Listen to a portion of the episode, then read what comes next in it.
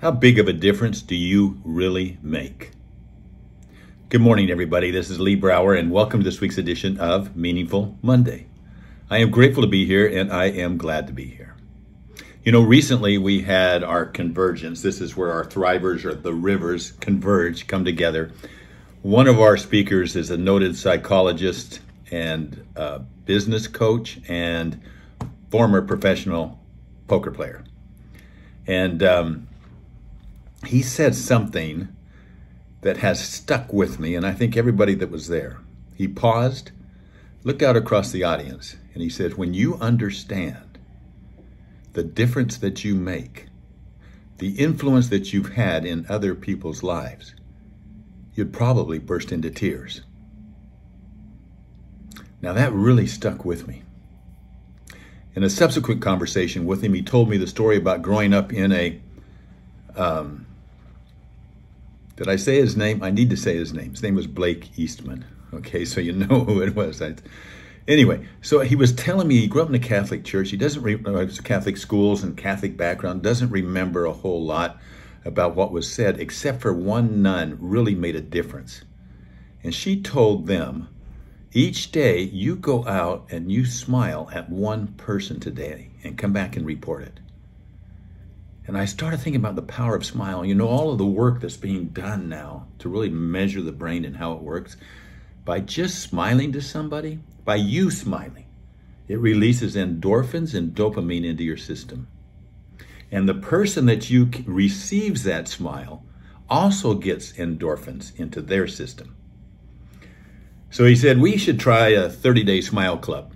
what a good idea. Maybe we should do that. And then recently talking to Bob Larkins, a good friend of ours, and he was telling a story about a young man that had passed away. His first name was Leo in a very tragic accident. And his grandmother had posted, in lieu of flowers, do something for somebody, do a kind deed for somebody else.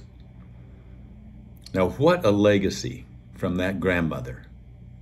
And like a smile, a small deed can influence. And he told me, Bob told me since then, he's thought about Leo every day and he goes out of his way to do something. Imagine a mindset now. I mean, a smile, where's it located? I mean, we don't have to go out and buy it. It's right here below our noses. It's so easy to do.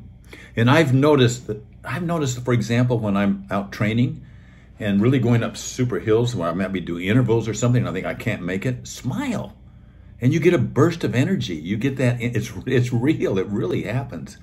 And I've been going around tracks where I'm passing somebody and they're not smiling, and I think to myself, I can get them to smile. We come around get them to smile. But you never know where that goes from there. Lori and I were flying into Phoenix the other day, the couple this last weekend, and there was a lady with three children and some monstrous duffel bags. And so I was thinking about Leo. I was thinking about the smile, and I smiled at her, and she smiled back. And she was slightly handicapped, and her one little girl couldn't have been older than eight, is carrying this bag that had to weigh 40 or 50 pounds and dragging it across the floor. I said, Can I help you? It didn't take much. Didn't take much at all. Took it down. She wanted to get to a, a lift car, got her across, got her settled, got up and caught up with Lori. We didn't waste a bit of time.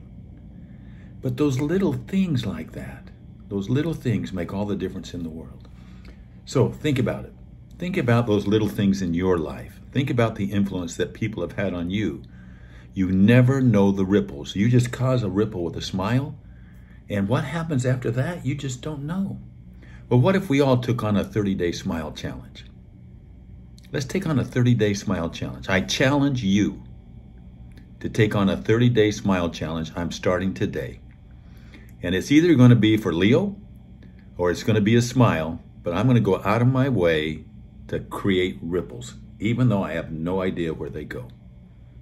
Isn't that one of the greatest gifts that we can have? That we the one thing we can never delegate is our influence. But it's the one thing that's free that we can give away. Will it make a difference? You tell me. I'll talk to you next week. Bye bye.